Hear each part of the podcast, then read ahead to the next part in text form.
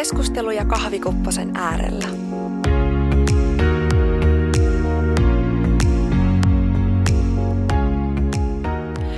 Moikka kaikille. Mun nimi on Maria ja tämä on Keskusteluja kahvikupposen äärellä podcast. Tänään mulla on vieraana Pia. Tervetuloa. Kiitoksia. Oikein mukava. Ihanaa. Ihanaa, että pääsit tulemaan. Tänään heittäydytään spontaanisti keskustelemaan ystävyydestä. Ootko valmis? No, Oot, kyllä oot. joo. Ei nyt annettu vaihtoehtoja, nyt lähdetään, nyt sukelletaan. Me ollaan tunnettu sun kanssa jonkin aikaa ja sun ja mun ystävyys on mun mielestä todella kaunista, ihanaa ja poikkeuksellistakin jollain tavalla.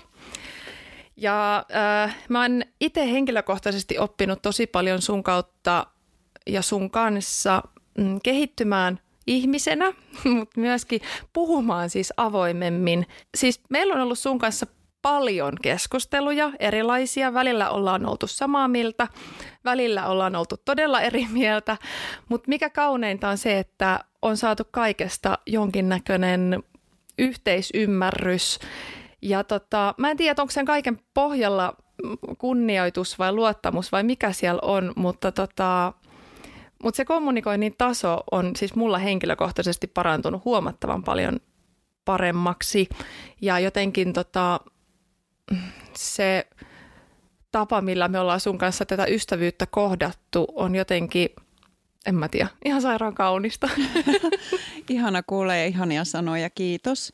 Tota, sen verran omalta puoleltani voi reflektoida, että meidän ystävyys on mullakin aika mielenkiintoinen kokemus, että meillähän on pitkä tausta, mutta että, että sitten vasta niin kuin viime aikoina se on se yhteys lähtenyt lähentymään ja se on ollut tosi mielenkiintoista, että kuinka niin kuin ollaan palattu siihen ystävyyteen, mikä ehkä silloin on ollut joskus aikanaan nupullaan ja, ja minkälainen siitä on tullut. Ja kuinka monta eri tasoa on löytynyt myös itsestä niiden keskustelujen kautta ja opetellut niin kuin ehkä kohtaamaan niitä asioita vähän eri kulmasta kuin aikaisemmin.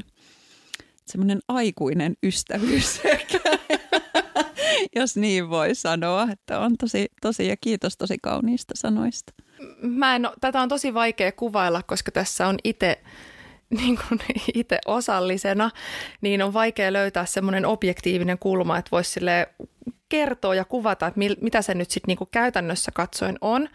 Mutta tota, mutta se, se, no ehkä sitten on toisaalta, toisaalta kysymys, että, että jos tämmöinenkin asia, missä sä oot itse tunteen kanssa, elät sitä tunteen kanssa, niin voiko sitä edes lähteä niin kuin irrottaa siitä tunteesta? Tarviiko sitä tunnustella ja, ja katella objektiivisesti tai jotenkin järjen kautta, vai pitäisikö se nimenomaan katsoa just siltä kannalta, että miltä tämä tuntuu? Niin, toi on vähän sellainen kysymys, että, että mä uskon, että kun ihmissuhteissa kuitenkin aina pääsääntöisesti kaikissa ihmissuhteissa, myös ystävyyssuhteissa on se tunne siellä, siellä mukana ja se on ehkä semmoinen niin kuin yhdistäväkin tekijä mun mielestä ystävyydessä, niin on vaikea astua välillä sen, sen niin kuin tunnemaailman ulkopuolelle ja tarkastella jotain objektiivisesti, että jos ajatellaan sitäkin, että kuinka niin kuin ystävyyttä kuvaa ja millä tavalla sitä kuvaa ulkopuolisille, niin kyllähän siinä on tosi paljon samoja piirteitä kuin, kuin sit muissa ihmissuhteissa, esimerkiksi romanttisissa ihmissuhteissa, että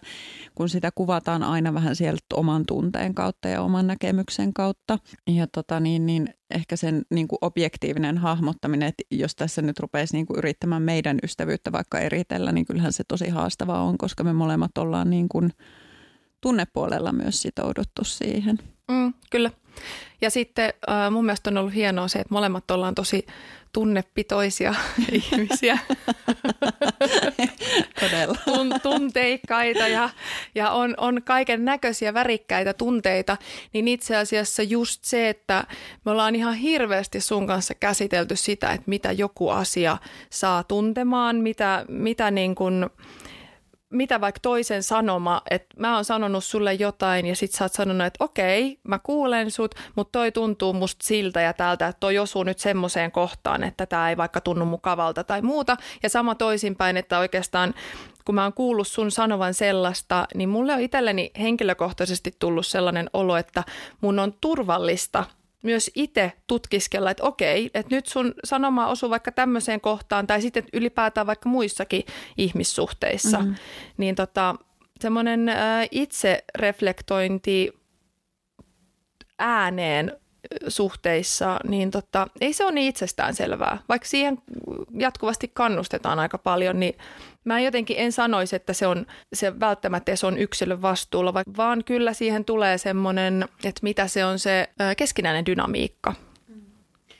Tuossa on tosi mielenkiintoista mun mielestä se, että jos ajatellaan sillä tavalla, että kuinka avointa meidän kommunikointi on ja ja tota, siitä ollaan keskusteltu aikaisemminkin, että kun se on vähän semmoinen harjoitus, että, että jos esimerkiksi sinä sanot jotain sellaista, mikä herättää minussa sitten ihan minkä tahansa tunteen nyt, vaikka, vaikka tota sit yleensähän ne on sellaisia niin kuin loukkaantumisen tai jonkun muun vastaavan tunteita, niin yleensäkin sen niin kuin oman tunteen tunnistaminen siinä hetkessä, että aha, että okei, että nyt musta tuntuu tältä. Ja sitten se niin kuin se itsereflektointikyky, että nyt musta tuntuu tältä, mutta mikä on sen toisen tarkoitusperä, kun se sanoo näitä asioita. Ja tässä tullaan siihen ehkä intentiokysymykseen, että, että oletusarvoisesti, mitä ajattelee siitä toisesta ihmisestä, että onko sen ystävän tarkoitus loukata vai onko, tuleeko se jostain muusta kohdasta. Ja sitten mä ajattelen myös niin kuin sitä, että se rohkeus kysyä siitä, että hei, että mitä sä tarkoitit tuolla tai että, että mussa heräsi nyt tämmöinen asia, tämmöinen tunne ja mä ajattelen tämän asian näin, tarkoititko sitä näin? Ja mun, mun mielestä ystävyyssuhteissa tosi usein niin kuin jää sanomatta ne asiat, että musta tuntui tämä asia joltain ja että mä ymmärsin sut näin, tarkoititko sä sitä, vaan me tehdään ne tulkinnat sen heräävän tunteen pohjalta, mikä sitten taas on niin kuin, jopa luo semmoista niin kuin ehkä turhaa jännitettäkin jollain tavalla siihen niin kuin ystävyyssuhteeseen, minkä mä oon huomannut, että me molemmat tahoillamme tehdään aika paljon töitä sen kanssa muissakin ihmissuhteissa ja kyllä se ja itsemme kanssa, niin kyllähän se niin kuin selvästi he, heijastuu niin kuin myös meidän ystävyyteen. Mutta että tämä on niin kuin nähtävissä ystävyydessä noin yleisesti ja ihmissuhteissa nyökkäilen täällä sille hyväksynnän merkiksi. Kyllä, kyllä musta ainakin itsestä tuntuu semmoinen nykyään tai jotenkin nyttemmin, mitä enemmän tässä on kahlattu, kahlattu syvemmälle ja syvennytty tässä, niin tota, tulee semmoinen olo, että ää, jos vaikka onkin käynyt niin, että on osunut väärään kohtaan ja, ja on vaikka tullut väärin ymmärrys jostain asiasta ja, ja vaikka mä kuulisin esimerkiksi niin, että sun äänestä tulee semmoinen, että sä oot nyt loukkaantunut ja menee siihen semmoiseen puolustusreaktioon, niin mä huomaan itsessäni sellaisen, että mä huomaan sen ja tunnistan sen ja haluan pysäyttää sen reaktion. Että se tunnereaktio ei kehity, vaan että, että tulee semmoinen tietyn tyyppinen, tiedä, onko se nöyrtyminen tai joku sellainen, että, että mä haluan mieluummin itse sanoa ääneen ja myöntää, että mä mokasin tai sanoin jonkun asian huonosti, kuin se, että sä ymmärrät jonkun asian väärin, koska mä vaan niin puolustan mun omaa kantaa. Et jotenkin se semmoinen, se, se, kun on tunneasioissa semmoista reaktiivisuutta, niin sitten tulee joku sellainen ääni omassa päässä, joka haluaa pysäyttää sen, että se, että se, että se että saattaa ihmiselle tietoon sen oikean tarkoituksen. Ta, tajuuks? Onko tässä mitään järkeä? Joo, saan tosi hyvin kiinni. Tässä varmaan niin kuin tarkoitat sillä tavalla, että kun meillä jokaisella ensin käy niin, että, että sä puhut nyt vaikka jotain asiaa X – Mm. Ja sitten mä koen, että se on niin kuin piikki mun lihaan ja sitten mä oon silleen niin kuin, että no haista sinä vähän asenteella. Ja sitten sä kuulet sen, niin kuin aistit sen, vaikka mä en sanoiskaan sitä. Ja, ja tota niin, niin sitten tavallaan niin kuin siitä tulee semmoinen vasta, vastadefenssi, jos voisi niin kuin näin sanoa, että, että se nousi, että no miten tuokin nyt niin kuin käyttäytyy mua kohtaan tolleen noin, että, että eihän mä sanonut edes mitään ja eihän mä niin kuin, että tavallaan kerkee jo niin kuin se lähtee tavallaan vähän niin kuin dominoefekti jo, että sen pysäyttäminen vaatii sitten just niin kuin aika moista avoimuutta ja sitä kykeneväisyyttä siihen, että okei, että tässä kävi nyt tämmöinen ja että vaikka musta tuntuu siltä, että mun pitää ruveta nyt puolustamaan itsen, niin mä pystyn hetkeksi laskemaan sen puolustuksen alas ja tavallaan sanoa sille toiselle ihmiselle, että, että ei tässä nyt ehkä ollut siitä tai että loukkaannuitko tai, tai en tarkoittanut näin. Mutta sitten mua pikkasen pisti korvaan toi nöyrtyminen, että mä en koe, että se ehkä, tai, tai että nöyrtyy sen edessä, niin, niin ei, ei ehkä nöyr, nöyrtymisestä ole kyse, mutta siitä, mm. että pystyy hetkeksi hellittää siitä omasta tunteesta. Mutta kyllähän se niin kuin kahden ihmisen välisessä kommunikaatiossa yleensä vaatii sitä, että se toinenkin pystyy myös hellittämään siitä omasta loukkaantumisestaan. Mm. Että ne on niin kuin tosi mielenkiintoisia, että ei, koska mä palaan nyt oikeastaan täyden ympyrän tässä, mistä puhui aikaisemmin, että sit siitä niin kuin tavallaan siinä on kyse siitä intentiosta, että pääsääntöisesti haluan olettaa, että meidän esimerkiksi meidän ystävyyssuhteessa niin kumpikaan ei halua toiselle pahaa. Joo, totta, mutta sen verran palaan nöyrtymiseen, että, että tota, nöyr, nöyristää tai pistää sen oman egonsa mm. aisoihin. Että ei niinkään nöyristele toista ihmistä, vaan tulee alas sieltä jostain sellaisesta ylpeyden linnakkeesta ja ottaa sen ylpeyden sivuun ja tarkastelee sitten. Ju, ju juuri näin, että semmoinen niin kuin omasta ylpeydestä luopuminen tietysti voin ymmärtää, että onhan se tietynlaista jo nöyrtymistä, mutta että halusin niin kuin siihen ehkä tarttua. Jo tarkoitus ei ole siis niin kuin missään tapauksessa puhu sellaisesta, että, että nöyristelee toista. Mm. Sitten se on eri asia, että jos on, on semmoisia ystävyyssuhteita, missä – toinen on selkeästi tosi dominoiva ja vetää sitä, vetää sitä niin kuin ystävyyttä omaan haluttuun suuntaan ja sitten se toinen nöyrtyy ja vähän niin kuin alistuu kaikkeen, mitä se toinen sitten sanoo ja ehdottaa. Mä en tiedä, mm, niin rupesin miettimään samalla, että, että, että ehkä nuorempana oli enemmän tämmöisiä, mutta kyllä mä oon nähnyt ihan aikuisten välilläkin sellaista semmoista tietyn tyyppistä valta, valta-asetelmaa ystävyyksissä. Mm. Ja siihen liittyy varmaan niin kuin on tosi tunnistettavaa parisuhdemaailmasta tällainen malli, mutta harvemmin puhutaan tota, niin, niin sit niinku ystävyyssuhteessa vastaavanlaisesta mallista. Ja mun mielestä on ihan hyvä niinku tuoda esille, että myös ystävyyssuhteessa on tällaista valtapeliä.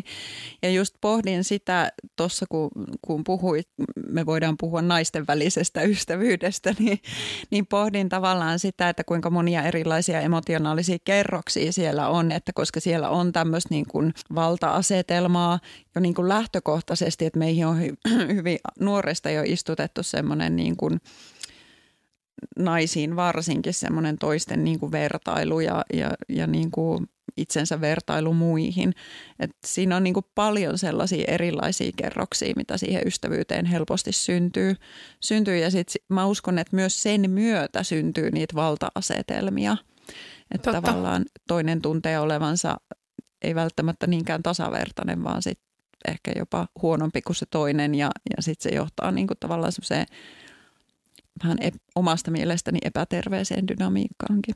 Totta. Mä sanoisin jotenkin tälleen, että ennen kuin mä tätä aloin tiedostaen miettimään, niin ää, naisten kanssa sitä jotenkin niin kuin vertaa, vertailee itteensä ja, ja muita naisia ja, ja kokee just, ja vertailussa tulee väistämättä sellainen hetki, että sit sä koet sellaista huonommuuden tunnetta, koska sä jotenkin niin kuin, sä et niinkään kato ihaillen, vaan sä katot vertaillen, niin sit siinä tulee vähän sellainen, että no munkin pitäisi olla tollanen tai muuta, mutta sitten taas jos vertaa miesten ja naisten välisiä ystävyyksiä, niin tota, miehiä sitten taas jotenkin niin kuin katsoo enemmän ihaillen eikä niinkään vertaillen. Mä rupesin miettimään sitä asiaa niin, että mä haluan inspiroitua naisista ja rupesin tunnistamaan sellaista kateutta, että mä olin kateellinen joillekin naisille. Ja mä rupesin katsoa vähän silleen, että miettimään itsestäni sitä, että miksi mä oon kateellinen, oikeastaan, että mikä se on se juttu, kun mä ajattelin, että eihän minä nyt mitään kateutta tunne, että sehän on niin hirveän negatiivinen tunne, eihän, eihän mä semmoista tunne, mutta aika kummasti kuitenkin rupesi ärsyttämään, kun mä näin jotain kivoja kuvia naisista, niin mä olin vähän se, että okei, no jos toi ei ole kateutta, niin mitä se sitten on, että mä en ole kauhean iloinen niin tässä tunteessa, niin sehän oli vaan siis se, että mussa oli sitä kateutta, mutta mä kielsin sen että sitä ei ole, koska se on negatiivinen tunne ja mun elämässä ei ollut silloin mitään negatiivista, vaan kaikki piti kääntää positiiviseksi. Niin tota, kun mä sitten rupesin tarkastelemaan tarkemmin tätä kateutta ja joka kerta kun mä kohtasin sen tunteen, että joku ärsyttää mua tai suututtaa tai, tai aiheuttaa jotain vihan tunteita, eli siis kateuden tällaisia tunnereaktioita, että mikä se, se kaiken pohjalla oli siis kateus niin tota, mä rupesin seuraamaan näitä ihmisiä ja mä rupesin tykkäämään niistä kuvista, vaikka mä en aluksi oikeasti tykännyt, mutta mä rupesin tykkäämään ja katsomaan niitä ja, ja niin kuin sillä lailla vähän haastaa itteeni. Niin mä oikeasti sitten loppujen lopuksi, kun mä kuoriuduin siitä, niin mä tajusin, että e-, ei se ollut mitään muuta kuin sitä, että oikeastihan ne, just ne samat ihmiset nykyään inspiroi mua tosi paljon. Ja siis se oli se vertailu, että mä mä oikeasti inspiroiduin niistä, mutta mä olin vihainen itselleni, että miksi mä en ole tommonen. Saatko se kiinni? Saan ihan tosi paljon kiinni siitä, että, että se kateus itsearvoisesti, ja tästä puhutaan muutenkin naisten välisissä suhteissa tosi paljon, kateus. Ja kuinka perinteinen sanontahan on, kuinka nainen on susi toiselle ja, ja niin kuin näin. Omasta kokemuksesta käsin voin sanoa, että se tarkoittaa, ainakin itselle on tarkoittanut sitä, että, että mä koen olevani jotenkin vaillinainen. Koen olevani, että mä en ole tarpeeksi ja minä en ole tarpeeksi ihmisenä ja minä en tee tarpeeksi. Ja sitten mä koen, että joku muu taas näyttää tietynlaiselta ja hän on siinä mielessä paljon parempi tai hän menestyy paljon paremmin jossain asiassa X ja minä en ole siinä lahjakas. Mutta sitten tavallaan kun tekee sitä työtä myös itsensä kanssa sulla on tosi hyvä niin kuin metodi mun mielestä ollut itselle. Se on vähän hiipinyt silleen pikkuhiljaa. Että on ymmärtänyt sen, että, että se on enemmänkin rikkaus, että sä näet ihmisissä niin kuin sellaista, mitä sulla ei ole, koska ne antaa niin paljon. Ja just toi niin kuin inspiroitumisen ajatus. Ja mä luulen, että niin kuin omiin ystävyyssuhteisiin sillä on ollut ihan tosi dramaattinen vaikutus. On, että on ensinnäkin tunnistanut sen oman kateutensa ja sen, että lähtee vertailemaan. Ja sitten se hiipii jotenkin kääntyy semmoiseen, että ei ole minulta pois, jos joku toinen menestyy. Ja tämä on niin kuin, toki niin kuin naisten ja miestenkin välillä ja miesten ja miesten välillä, mutta erityisesti naisten keskinäiset suhteet perustuu tosi usein tälle, että, tälle niin kuin vertailu- ja kilpailuajatukselle. Kyllä. Ja täytyy tässä kohtaa ehkä muistuttaa semmoinen pieni disclaimeri. Ää, itse olen heteronainen ja no mulla on sekä mies että naispuolisia ystäviä. Nämä näkökulmat on aika heterogeenisiä ja ne myöskin tulee pysymään semmoisina puhtaasti sen takia, että ei mulla ole kokemuspohjaa oikein mistään muusta, niin mun on hirveän vaikea sitten lähteä puhumaan mutta se nyt ei tietenkään tarkoita sitä, että, että ei, tässä ei olisi variaatioita. Jossain toisessakin jaksossa on sanonut, että mä oon sen verran yksinkertainen ihminen, että mun on helppo käsitellä nämä asiat. Myöskin kun mä mietin näitä juttuja, niin mä mietin biologiselta kannalta, että miten se biologiassa toteutuu eläinkunnassa ja näin. Niin mun on helppo, helppo sitten sitä kautta ää, ymmärtää, miten ihmismieli toimii, kun mä tietyt asiat ja käytösmallit, niin kun haen vertailu vaikka miten linnut käyttäytyy tai jotain muuta tämmöistä. Se on sellaista niin ajatusleikkiä, mitä mä leikin ja sitä kautta mä opin. Toki niin kuin on ihan hyvä muistuttaakin, että tämä meidän keskustelu perustuu niin kuin nimenomaisesti nimenomaan naisten väliselle ystävyydelle. Jep, ja sitten omalle kokemuspohjalle niin. siitä, mitä se on. Ja mikä parasta siis tässähän on se, että olen iskostanut itteeni sellaisen jatkuvan muutoksen tilan, ja mä vieläkin harjoittelen sitä, se ei todellakaan ole niin helppoa, mutta aiemmin musta jotenkin tuntui, että asiat, aiheet ja ajatukset ja mitä sanoo, niin pitää pureskella ensin niin kuin tosi tosi hyviä, tosi valmiiksi. Ja se, se ehkä liittyy just semmoiseen, että vaillinaisuuden kokemukseen itsensä kanssa, että ei uskalla olla niin kuin vähän silleen takki auki, että katsotaan mitä sieltä suusta ulos tulee, koska ajattelee, että on niin vaillinainen, että sieltähän saattaa tulla jotain niin kuin aivan soopaa. Mutta just kun on tehnyt sitä työtä itsensä kanssa, niin mäkin pystyn aika paljon luottaa siihen, että kun mä suun avaan, niin kyllä sieltä tulee jotain. En mä tiedä, onko se järkevää vai ei, mutta mä pystyn luottaa vaikka omaan moraaliin tai käsitykseen niin kuin vaikka ihmisoikeuksista tai jotain muuta. Että ja sitten taas se, että mä jatkuvasti haluan oppia ja kehittyä lisää jolloin se, että se mitä mä sanon tänään, niin ei välttämättä huomenna päde.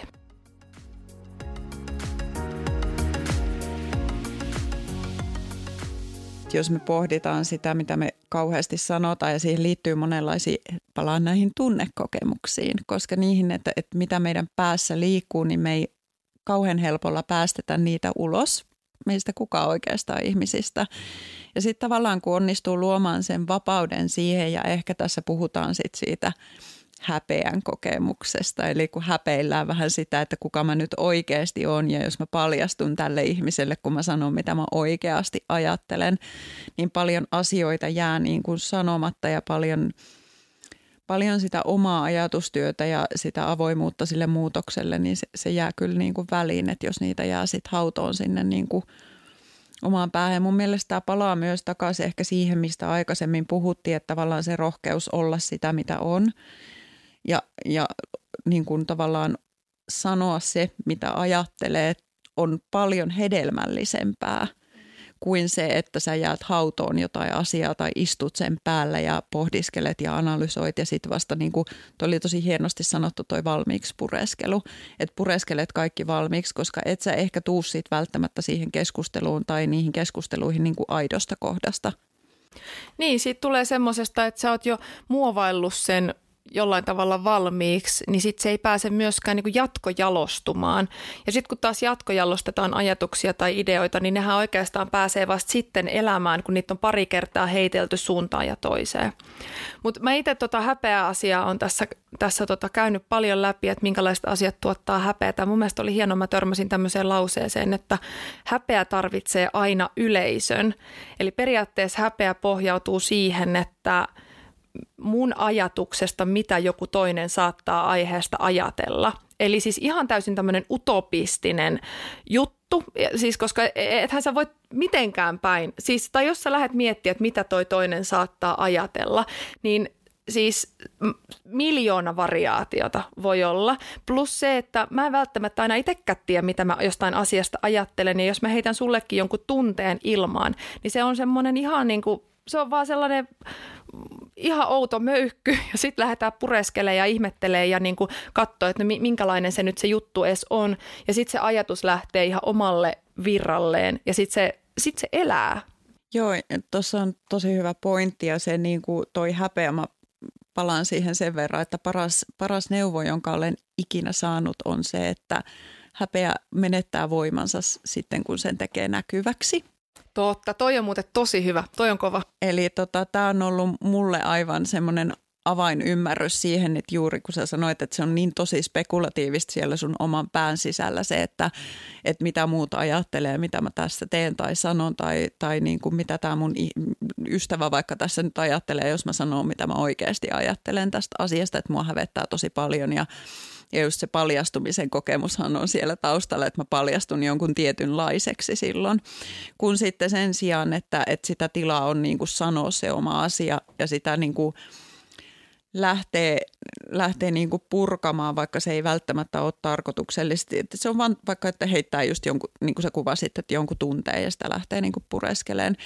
Mutta sitten tähän liittyy ehkä se, että, että ihmisten kanssa kun lähtee tuollaista tekemään niin kuin ystävyydessä, niin minkä mä oon itse kokenut tosi merkitykselliseksi, niin on just se, että on niin kuin sitä tilaa siinä. Eli pystyy tehdä toiselle tilaa ja antaa myös itselleen tilaa niin kuin tulla niiden asioiden kanssa näkyväksi tämä on vähän ehkä semmoinen, saattaa kuulostaa semmoiselta niin esoteeriselta kon- konseptilta, että mikä tila. Mutta semmoinen, niin kuin, että, että hyväksyvästi, sen toisen ihmisen niin kuin hyväksyvästi, niin se on mun mielestä se niin kuin tärkein ehkä tilananto, että okei, että kaikki tässä niin kuin meidän yhteydessä on sallittua periaatteessa ja ei ole sellaista asiaa, jota ei voitaisi pureskella. Monesti tota, kun lähdetään tuolle häpeän ja tuommoisen spekuloinnin tasolle, niin niin se jo sulkeutuu se niin kuin tavallaan se yhteys mun mielestä ystävyydessäkin niin kuin tosi tiukasti. Ja sitten helposti tehdään oletuksia niin itsestä kuin sitten muista, muista ja varsinkin siitä toisesta. Se oletusten maailma on ihan siis loputon suo ja sitten siinä pääsee helposti sellaisille erilaisille keloille, jotka on ihan täysin utopistisia keloja. Siis että sä, sä alat olettaa ihan siis, sä alat olettaa sun omalta tunnepohjalta jotain. Ja sitten jos siinä on jotain, jotain semmoisia tunteita taustalla tai jotka tulee vähän vääristämään sitä tilannetta. Esimerkiksi se, että jos sulla on, jos sä koet kateutta jotain sun ystävää kohtaan, niin jos sä häpeät sitä kateutta – niin sehän vääristää jo sitä. Sitten kun sä lähdet sille tunnekelalle sen kateuden kautta, ja sitten sit varsinkin kun puhutaan hirveästi, mä, mua ärsyttää tosi paljon sellaiset, että näin tunnistat myrkyllisen kaverin. Että eihän se nyt niin kuin ihan ole niin mustavalkoista kuitenkaan se, että se, sen kateudenkin voi mun mielestä jotenkin nostaa ja pureskella, ja, se, ja tärkeintä siinä on just se, että päästään siitä irti. Että se, että se ei jää sinne kytemään ja hautumaan, että, että se on, se on sitten jokaisen ehkä oma vastuu tai sitten ehkä kaverinkin vastuu, että jos sä huomaat, että sun kaveri vieläkin käyttäytyy jollain tavalla, niin sanoo sille, että hei, että mä aistin kyllä susta vieläkin sen, että sä et ole ihan niin kuin kaikista hyvän tahtoisin tyyppi mulle, että miksi näin on. Mm. Ei, tai siis voi, voiko noin tehdä? Niin, eli ajatuksena siis siitä, että jos sä sanot toiselle ihmiselle, että, että sä et ole mulle ehkä kaikista hyvän tahtoisin tyyppi, niin mä en tiedä, onko se kaikista rakentavin palaute antaa. Eli että ehkä lähtisin niin katselemaan sitä vähän toiselta kohtaa, että, että niin kuin enemmän kun puhuu toiselle henkilölle, niin mielellään itse lähden enemmän siitä kohti, että okei, että musta tuntuu, että tässä on tämmöinen – mitä mieltä sä oot, onko mä oikeassa tai, tai että mikä on sun tarko, ehkä, ehkä mikä on oikeassa, mutta että onko tämä, mikä on sun tarkoitusperä, että mä en ymmärrä tai että musta tuntuu, että meidän välillä on edelleen jotain jännitettä, voidaanko puhua siitä, koska sitten hyvin helposti, jos niin kuin sanoo vaikka, että, että tota niin, niin sä et oo sitä tai tätä, ja tämä pätee kaikkiin ihmissuhteisiin, niin sä äkkiä heität sen pallon niin kuin sille toiselle, etkä tuukaan siitä kohti, että musta tämä nyt tuntuu tältä. Ja sitten palataan tavallaan täysympyrä siihen, että mikä on niin kuin sitä sun omaa spekulaatio ja mikä on sitten niin kuin totta, oikeasti totta. Sitten se lähtee sille semmoiselle syyttelylinjalle, että Juuri näin. sinä teet sitä, sinä teet tätä. Pahintahan siinä on sitten se, että jos se kommunikointi siirtyy siis kolmannen, neljännen, viidennen osapuolen niin kuin kautta tapahtuvaksi. Siis silleen, tiedätkö, niin kuin, että jos sulla ja mulla on konflikti, niin mä rupean puhumaan niin kuin jonkun ihan toisen tyypin kanssa kauhea, kun se sanoi ja teki silleen, tälle ja tolleen, että sitä asiaa ei edes selvitä. Mutta kyllä mä myönnän, että jotkut asiat on niin vaikeita jotenkin, että miten se nyt nostaisi jotenkin niin neutraalista kohdasta käsin, että se on helppoa, mutta myöskin, että siitä ei tule sellaista oloa, että, että yritän tässä nyt jotenkin jyrätä sut tai että yritän tässä jotenkin että yritän tässä syytellä sua tai jotain muuta semmoista. Niin. Ehkä ajattelen sillä tavalla, että jos sitä ei ole välttämätöntä sitä asiaa niin kuin välittömästi siitä tunnereaktiosta käsin käsitellä, niin antaa vähän ilmaa ja tilaa sille omalle fiilikselle siinä ja niin kuin miettii sitä. Ja koska tunteet on kuitenkin semmoinen niin kuin aaltomainen liike, että nehän niin kuin tulee ja menee, niin tavallaan kun on pystynyt itse vähän päästää siitä tunteesta irti, niin sitä keskustelu on tosi paljon helpompi ja jopa rakentavampi käydä molemmin puolin. Mutta eihän se tarkoita sitä, että jos lähtee keskusteluun jonkun kanssa ja siinä on joku tosi voimakas tunne, että se ihminen on vaikka sun mielestä tehnyt väärin sua kohtaan, niin eihän se nyt tarkoita sitä, että että sä, että sä lähdet niin kuin siihen keskusteluun jotenkin, niin kuin, että sä et saisi tuntea tavallaan mitään ja että sun pitäisi olla jotenkin ihan hirvittävän neutraali, että en mä nyt oleta ihmisten olevan niin kuin vaan sellaisia kivimöykkyröitä, jotka sitten niin kuin jotenkin kylmästi keskustelee niistä tunteista. Mutta ehkä tässä tulee enemmänkin se pointiksi se, että miten sä ilmaiset sen tunteen, rupeat sä just harrastaan tota rikkinäistä puhelinta, että sitten sä kerrot kaverille, kaverille, kaverille, kaveri kertoo kaverille ja kaverille ja sitten se niinku kiertää täyden ympyrä ja tulee ihan tosi rikkinäisenä juttuna takas. Vai että harjoittelet sä sitä, että sä tuut siitä, niin kuin, että sä pystyt sanoa, että mussa herää tämmöinen tunne ja ilmaisemaan sen sille toiselle, niin siinä on aika iso ero, että miten mm. sä reagoit siihen omaan tunteeseen, niin se tulee niin kuin kaikki vaan päättyy mun mielestä aina siihen. Niin ja mitä se, miten itse sen kanssa on mm. ehkä sinut. Niin. Sen, mä, siis joo, mulla on tota ihan omakohtainen kokemus tuossa ja aina päästään kuitenkin jotenkin jonkun mutkan kautta noihin niin parisuhteisiin ja romanttisiin suhteisiin, mutta ne vaan kertoo niin paljon sitten kuitenkin omaa tarinaansa. Mutta toi just, että, että jos ei ilmaise sitä omaa tunnettaan, ja tietysti siinä voi olla just sellainen häpeästä tunnetta kohtaan, että ei uskalla tulla näkyväksi sen tunteen kanssa, koska sitten jotenkin ainakin itsellä oli nuorempana tai vähemmän tiedostavampana tai jotenkin, että kun ei ollut vielä sellaista niin kuin reflektointitaitoa, niin tota, sellainen, että ne tunteet jotenkin oli väär, vääränlaisia tai vääriä, tai että ei, sais, et, ei olisi saanut olla tunteita. Että jotenkin olisi pitänyt hirveän kylmästi just niin kuin tulla erilaisiin tilanteisiin. Niin on tämmöinen kokemus, missä on esimerkiksi ihastus levinnyt ihan kuin pullataikina ihan omiin sfääreihin mun päässä. Mun niin kuin, että mä saatoin puhua siitä kavereitten kanssa ja tälleen. Ja kun mä sitten vihdoin ja viimein sille kohteelle sen kerroin, niin se oli jo niin iso se pulla taikina, että se toinen oli oikeasti puulla päähän lyöty, mitä helvettiä. Maria, mikä juttu tämä on? Ja sitten mä itsekin tajusin, että se tuli, jo, se, niinku, se tuli jo niin isona ulos, että mä itsekin vähän sillä säikähdin sitä, että oho, että mitäs nyt tulikaan sanottua ja, ja tehtyä. Ja se oikeastaan, ää, se oikeastaan opetti semmoiselle, että ehkä on ihan hyvä tunnustella ja, ja vähän tutkia niitä tunteita myös ottaa niin kuin se toinen ihminen siihen mukaan. Että oli sitten kyse just, että on vihainen jollekin, tai oli kyse siitä, että on ihastunut johonkin, niin just sillä, että vähän niin kuin tunnustella sen kanssa, koska että sä nyt on yksin siinä tilanteessa niiden sun tunteiden kanssa, vaan siihen on niin kuin, siinä on se toinenkin osapuoli. Niin. Ja tavallaan, että siitä pystyy, siitä pystyy myös puhumaan tavallaan toi on tosi ymmärrettävä, että siitä on hyvä käydä dialogia, koska tosi monesti niin kuin just siellä pään sisällä ja puhutaan taas näistä oletuksista, niin ne rakentuu ne meidän ajatukset ja, ja just toi paisuu kuin pullataikina, oli se sitten ihastus tai vihastus, niin se on, niin kuin, se on mun mielestä tosi mielenkiintoista, koska kun sä vaan sit jämähdät siihen tiettyyn kelaan sen ajatuksen kanssa, niin se lähtee niin kuin kasvamaan ja paisumaan ja paisumaan, oli se sitten mikä tahansa tunne. Tässä nyt ehkä menee vähän niin kuin toistoon siitä, että mitä tässä ollaan keskusteltukin, mutta sitten taas mun mielestä on niin kuin hyvä hypätä siihen, että että ne meidän tunnereaktiot ja jos me ei oikein osata niihin niin kuin tutustua ja sitten me annetaan niiden kasvaa ja ei osata niitä ehkä sitten välttämättä aina oikein ilmastakaan ja pysytään niin kuin istutaan niiden päällä, niin sitten me lähdetään rakentamaan oletuksia, kun ystävästä ei esimerkiksi sit kuulu. Mm-hmm, niin mm-hmm. on vaikka sellainen tilanne, että sen toisen ihmisen elämässä tapahtuu jotain ja hän vetäytyy omiin oloihinsa ja, ja hänestä ei sitten yhtäkkiä kuulukaan, vaikka on tavallisesti oltu vaikka joka päivä yhteydessä. Ja sitten se oletus, mikä siellä päässä lähtee niin kuin leviämään ja paisumaan ja tota niin, niin muotoutumaan, niin on semmoinen, että no nyt se on mulle jostain vihainen tai sanoinkohan mä niin ja näin ja loukkaantuu. Sen sijaan, että me kysyttäisiin suoraan, että onko kaikki ok, mitä tässä tapahtuu, niin me tehdään se oletus siellä päässä ja siihen oletukseen liittyy sitten aina se tunne.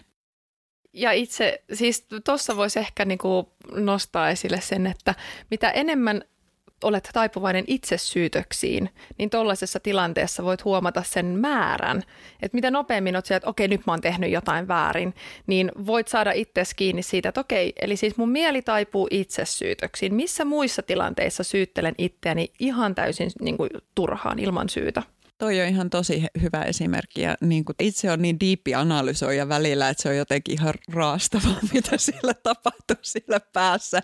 Ja uskon, että aika moni muukin muukin käy ihan samoja juttuja. Ja se yksityiskohtien suurennuslasilla tutkiminen ja sitten siitä on tullut niin kuin jo ihan uusi maailma siitä just itsesyyttelystä ja, ja niistä tulkinnoista, mitä mieli tekee. Mm. Ja sitten paljastuukin, että ei saa, että, että tota, toinen ihminen onkin vaan niin kuin, että sillä on ollut joku iso asia meneillään omassa elämässä. Mm. Ja että et mä oon niin kuin tulkinnut, että tämä liittyy minuun. Mutta tässä on semmoinen hauska yksityiskohta, että mehän aina ajatellaan kaikki omasta itsestä käsin. Eli että tämä nyt liittyy jotenkin traagisesti minuun tai minun tekemisiin, mikä on sinänsä vähän huvittavaa ihmisyydessä myös. On, on ja sit, siis se on just nimenomaan niin, että sä ajattelet, että kaikki alkaa minusta ja johtuu minusta ja päättyy minuun ja näin. Ja just jos miettii tuota tuommoista tota, äh, kommunikointia, niin äh, mä nykyään en esimerkiksi edes tajua, että jos joku pitää mulle mykkäkoulua. ja se on, se on ehkä vähän siis, no ei, ei se, onko se huono asia? Mä, mä oon jotenkin ymmärtänyt sen, että et, et reaktiot ei ole minusta riippuvaisia reaktioita. Että ne, ne ei riipu minusta, minä en riipu niissä. Ja sitten, että jos jollakin on joku hätänä, niin mä luotan siihen, että se ihminen kertoo sen mulle jollain tasolla jotenkin. Mutta kyllä mä oon nähnyt sellaisia jänniä käytösmalleja ja, ja semmoisia jotain, että yhtäkkiä joku tyyppi rupeaa käyttäytymään jotenkin ihan eri tavalla. Ja sitten sä vaan niin mietit, että okei, näissäkin tapauksissa – aika usein annan sen asian vaan olla ja odotan, että no mihin tämä nyt sitten tästä kehittyy. Tämä on totta. Itse olen huomannut samanlaisen reaktion niin kuin itsessäni ajan myötä, että, että ei lähde niin kuin enää tavallaan vastuuttamaan itseään siitä, jos toinen ei pysty kommunikoimaan. No tietysti jonkunlainen vastuu nyt aina kahdenvälisessä kommunikaatiossa on, mutta oletusarvoisesti just tämä, että ei huomaa, että joku pitää mykkäkoulua, niin kuulostaa sille tutulta, koska mä kans niin kun olen itse luonut semmoisen luottamuksen siihen, että jos ihmisellä on joku mitä hän haluaa sanoa, niin hän silloin sen sanoo tai ilmaisee jotenkin muuten, mutta että ei ole minun tehtävä jatkuvasti arvailla, mitä sen toisen ihmisen päässä liikkuu. Ja tämä pätee niin ystävyyssuhteisiin kuin että palaamme nyt aina näihin parisuhdeasioihin, mutta, mutta myös niin kuin siihen parisuhteeseen. Oletusarvoisesti minulla on luottamus itseeni ja silloin minulla on myös luottamus muihin ihmisiin siitä, että he osaa ilmaista, jos heillä on joku niin kuin hätänä, koska et sä voi elää elämää silleen, että sä koko ajan pohdit ja mietit, tai no voi elää, mutta se on aika raskas tapa elää, että sä koko ajan niin kuin joudut pohtia ja miettiä ja arvailla, mitä toisen päässä on niin kuin meneillään. Ja tavallaan se vastuu silloin sä otat toisen ihmisen tunneelämästä vastuun, joka ei valitettavasti ole sinun vastuulla. Huomioida voi ja empatia ja sympatia voi tuntea, mutta että et sä ole niin kuin vastuussa toisen ihmisen tunnemaailmasta ja siitä, miten hän ilmaisee itseään.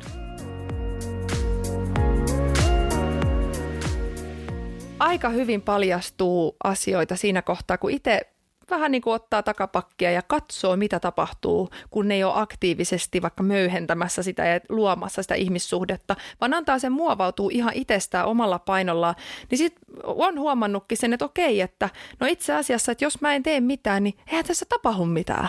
Niin, että tavallaan mä oon itse iskostunut nykyisin jotenkin näissä ihmissuhteissa siihen, että on se on just se tila ja vapaus, mistä mä tykkään puhua. Että tavallaan ei ole koko ajan, että ei pakota sitä asiaa koko ajan, koska mä ainakin ollut semmoinen hirveä pakottaja, että jonkun on pakko näyttää joltain tietynlaiselta. Ja varmaan vielä osin totta kai ne elää kaikki meissä, että en niin kuin sillä ole täysin voisi sanoa, että en ikinä, mutta että pyrin niin kuin siihen, että okei, että antaa tästä tulla sellaista, kun tästä tulee ja se vapaus siihen, niin kuin, että okei, tässä on tämmöinen ihminen, hän toimii tällä tavalla. Ja just se, että se ei tarkoita välttämättä edes passiivisuutta, vaan se on vaan sen tilan antamista, että okei, me toimitaan yhdessä tällä tavalla ja tällä energialla. Mutta toi on niinku tosi hyvä pointti siihen, että siinä vaiheessa, kun sitä vapautta niihin ihmissuhteisiin just vaikka ystävyyssuhteisiin tai parisuhteisiin rupeaa tulemaan, niin sitten kun ei itse ole aktiivisesti vääntämässä sitä johonkin tiettyyn malliin, niin saattaa käydä niin, että se suhde ei olekaan mitään. Siellä ei ole välttämättä siitä mitään, koska se totuttu ja opittu kaava siinä on se, että se toinen on niin kuin jotenkin koko ajan niin kuin pehmittämässä tai aktiivisempi tai rakentamassa tai vääntämässä tai kääntämässä sitä suhdetta. Oma mieli taipuu semmoiseen tietyn tyyppiseen spekulointiin, mutta kun on alkanut vähän tarkastelemaan omia ajatuksiaan tarkemmin ja oikeasti kuulostella, mitä, mitä oikeasti siellä päässä liikkuu, niin on pystynyt sitten katkasee tavallaan sen reitin, että se ei lähde edes kehittymään semmoiseen, että sitten rupeaa niinku miettimään vähän liikaa, koska sitten se, se saattaa sitten, ainakin musta tuntuu, että se, semmoinen turha ajatus kela saattaisi niinku luoda sitten sellaisen jännitteen, mitä oikeasti ei välttämättä edes ole just se semmoinen tota, ajatuskela, mikä on omassa päässä, joka lähtee omalle, omalle, tota, omalle laukalle ja sehän muuttuu ihan utopistiseksi. Eli päästään taas siihen semmoiseen, että sitten sä rupeat olettaa jotain ihan kummallisia asioita. Mutta mä palaan vielä siihen jänniteasiaan. Öö, mä, mä toivon, että me puhutaan jännitteestä niin kuin käsitteenä suhteellisen samalla tavalla, että on semmoinen tietynlainen kahden ihmisen välillä kommunikoidaan joo, mutta sitten siinä on jotain, että sä aistit, jotain, jotain jää sanomatta tai sitten se toinen ihminen käyttää jotain outoja sanoja tai sitten sä itse koet, että, että ei ole ehkä ihan turvallista puhua niin suoraan tai niin avoimesti.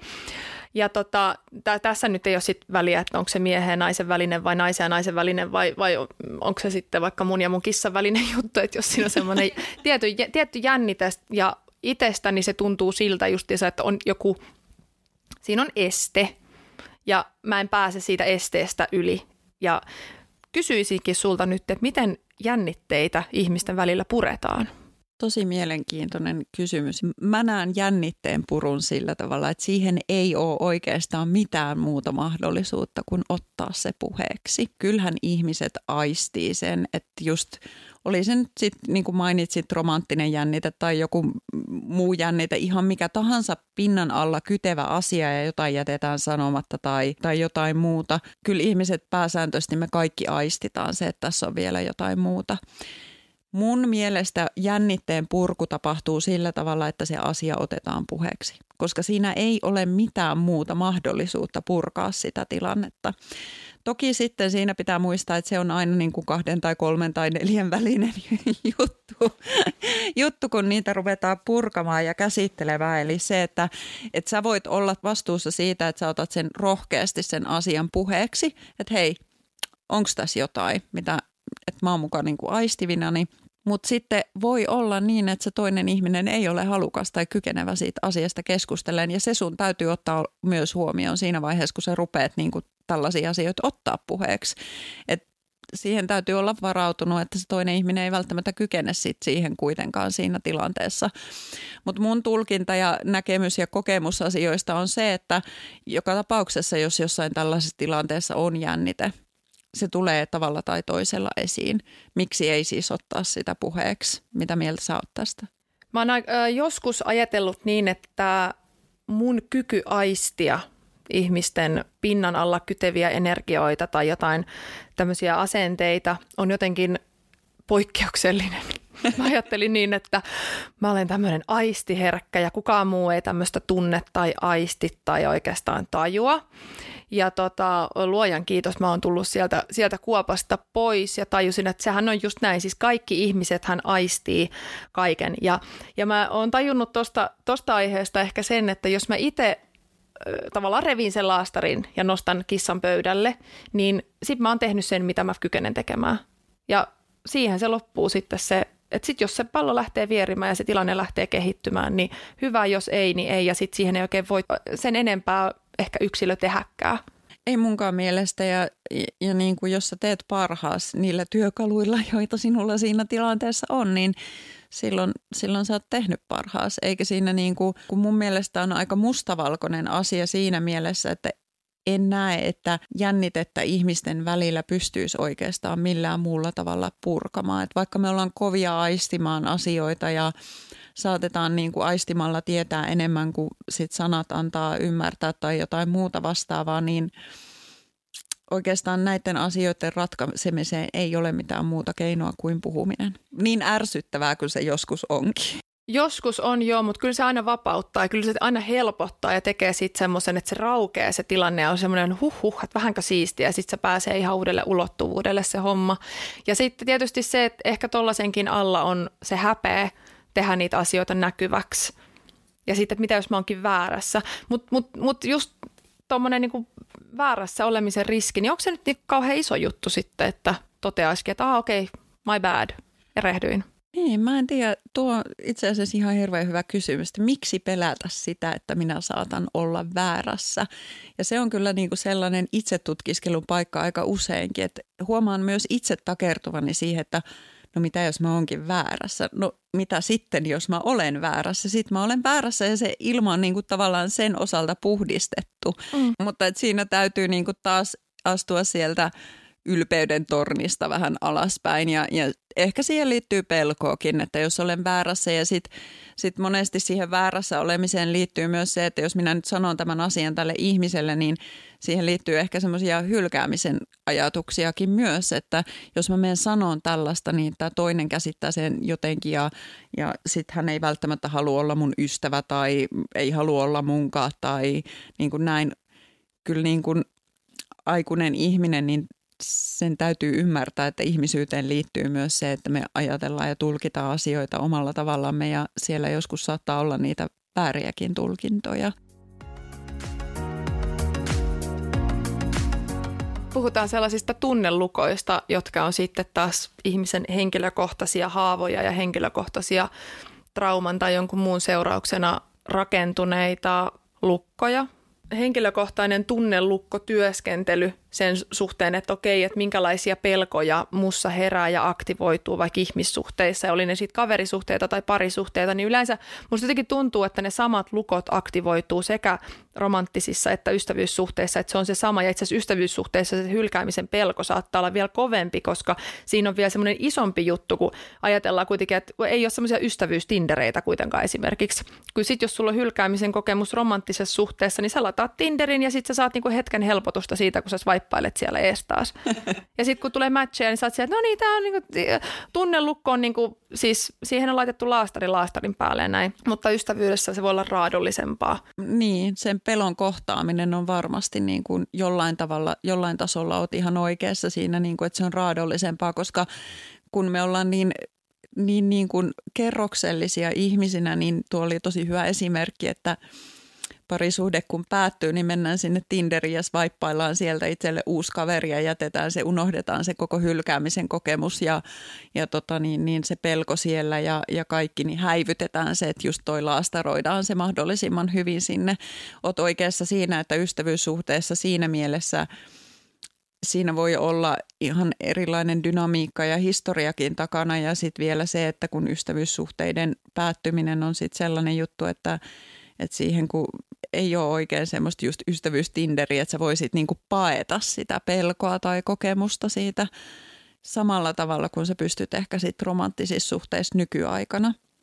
Mutta tosi, tosi mielenkiintoinen ja hyvä huomio mun mielestä ehkä, ehkä tota, kun mentiin nyt vähän tuommoinen syvempään aiheeseen, niin kuin tunnelukot ja tämmöiset, joka on sitten taas tosi iso aihe itsessään. Ja tota, se ei välttämättä ole ihan niin ykselitteistä. Mä jotenkin koen sen silleen, että jo se, että tunnistaa ja tunnustaa itsessään jotain piirteitä, jotka on kipeitä, niin se jo auttaa siinä, että sun ei tarvii, tarvii olla mitenkään niin kuin valmis tai mitenkään niiden sun semmoisten äh, just vaikka lukkojen kanssa, että kaikki lukot pitää avata ennen kuin mä kelpaan ihmisenä tai ystävänä tai, tai rakastettuna, vaan nimenomaan sellainen, että sä tunnistat, että okei, että mulla on tämmöinen kaava, mitä mä toistan, tai kaava, mikä toistuu mun suhteissa, oli ne sitten mitä tahansa suhteita, ja sitten sitä, sen kaavan kautta miettiä, että okei, no mi, miten, mi, miten se muhun, niin kuin, miten se liittyy muhun se kaava. Kyllä. Ja siinä päästään kyllä oikeasti sitten taas, taas siihen, että, että se, kun itsessään huomaa ne, niin pystyy sitten pystyy muuttamaan niitä ihan puhtaasti sillä, sillä kun sä teet sen työn itses kanssa, niin sä, sä jo puhut eri tavalla. Sä värähtelet erilaista semmoista vibaa, että toiset saa susta kiinni sellaisen erilaisen, ne näkee sut vaikka avoimena, helposti lähestyttävänä tai jotain muuta, että, että se, se on se juttu, mutta, mutta itse tunnelukko, tunnelukko tai traumatyöskentely, sehän on niin siis iso, iso, iso asia ja se on, se on ehkä sellainen juttu, että se ei välttämättä nyt niin kuin podcastin kautta sitten tapahdu se työ. Joo, ihan totta. Oot ihan oikeassa siinä, että tuo niin kuin tunnelukot ja traumatyöskentely ja niihin liittyvät asiat on sitten jo ihan topikki erikseen. Mutta tästä nyt niin kuin tavallaan sivujuonteena voi ehkä mainita sen, että kun ollaan paljon käsitelty tässä just ystävyyssuhteessa herääviä esimerkiksi niitä tunteita ja miten niihin tunteisiin reagoidaan, niin seuraava askelhan sieltä tunteiden seasta on tunnistaa se, että mistä kohti nämä minussa heräävät. Ja silloin tullaan niihin pelkokysymyksiin ja sä puhut niistä tunnelukoista, niin silloin tullaan niin kuin niihin kysymyksiin jo. Että tämä menee aika sille niin kuin sanoitkin, niin aika diipille levelille. Mutta mun mielestä ihan hyvä harjoitus jokaisessa on ensinnäkin se, että kun ne tunteet herää, niin ymmärtää, mistä kohti ne tulee. Ja sitten ru- pystyy jo niin kuin ruveta kaivaan sitä vähän syvään, että aa okei, okay, että mä pelkään, että Maria ei vaikka halua olla enää mun ystävä, jos mä sanon sille, mitä mä haluan. Ja siinä tulee sitten se, että aa okei, okay, mä pelkään sitä, että Maria lähtee. Eli mä pelkään tavallaan sitä, että hän hylkää mut, koska mä oon tällainen. Niin semmoinen niin kuin tavallaan ajatusketjun selvittäminen tai tunneketjun selvittäminen ehkä itselleen, niin se, se on ihan hyvä työkalu, koska suurimmalla osalla meistä on ihan biologisessakin mielessä jo se, että me halutaan kuulua joukkoon eikä haluta tietenkään tulla niin kuin hylätyksi ja se on ihan inhimillistä. Joo, ja kaikilla, kaikilta löytyy tunnelukkoja.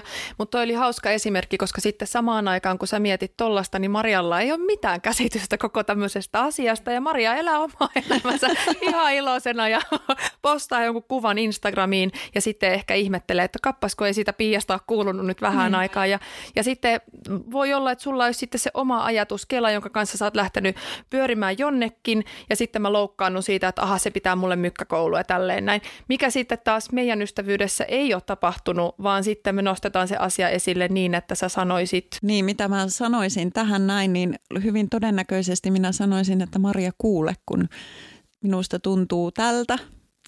että, että sinä et halua olla minun ystäväni ja sinä haluat minut nyt tässä hylätä.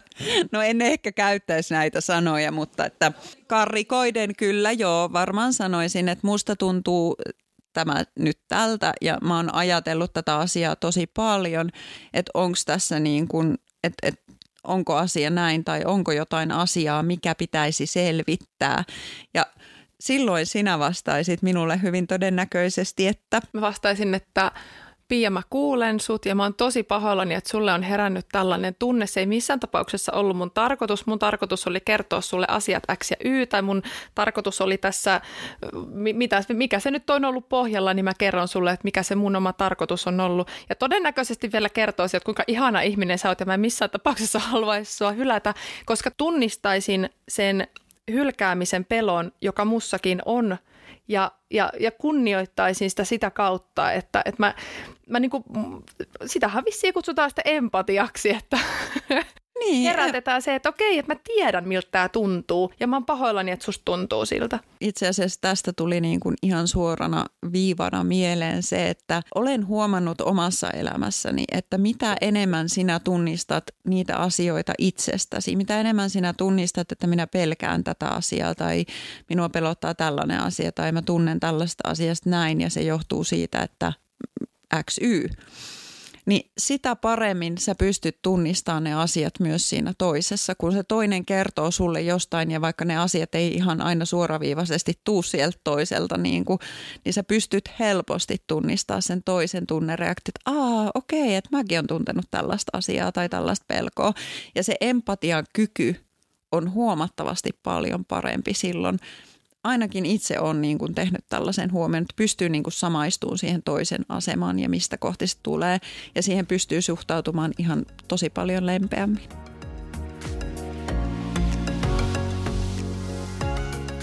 Tuli mieleen sellainen juttu peloista. Ja tota, kun mä alkuvuodesta sanoin ja julistin ääneen, että minä pelkään miehiä.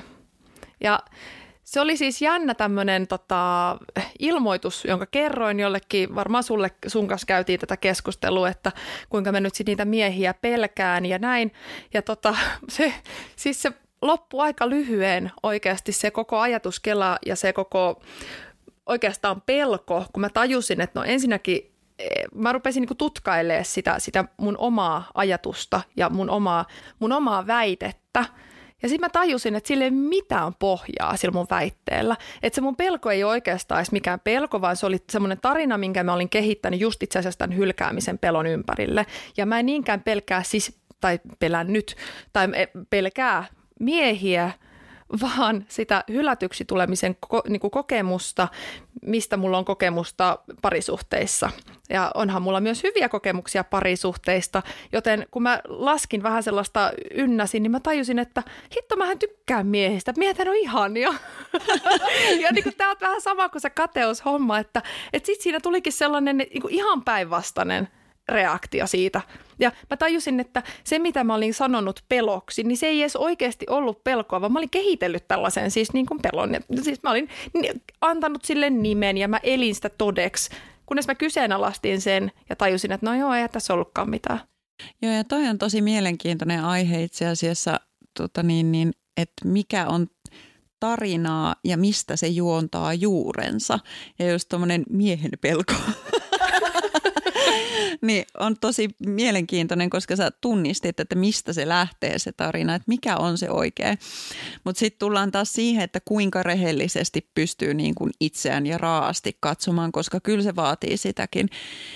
Me ollaan hirveän hyviä peittämään asioita asioiden alle – ja, ja niin kuin sepittämään just kaikenlaisia erilaisia tarinoita ja sitten tullaankin jo uhrikeskusteluihin ja muuhun, että minä olen uhrisen ja tämän uhri ja siksi minulle käy näin ja noin.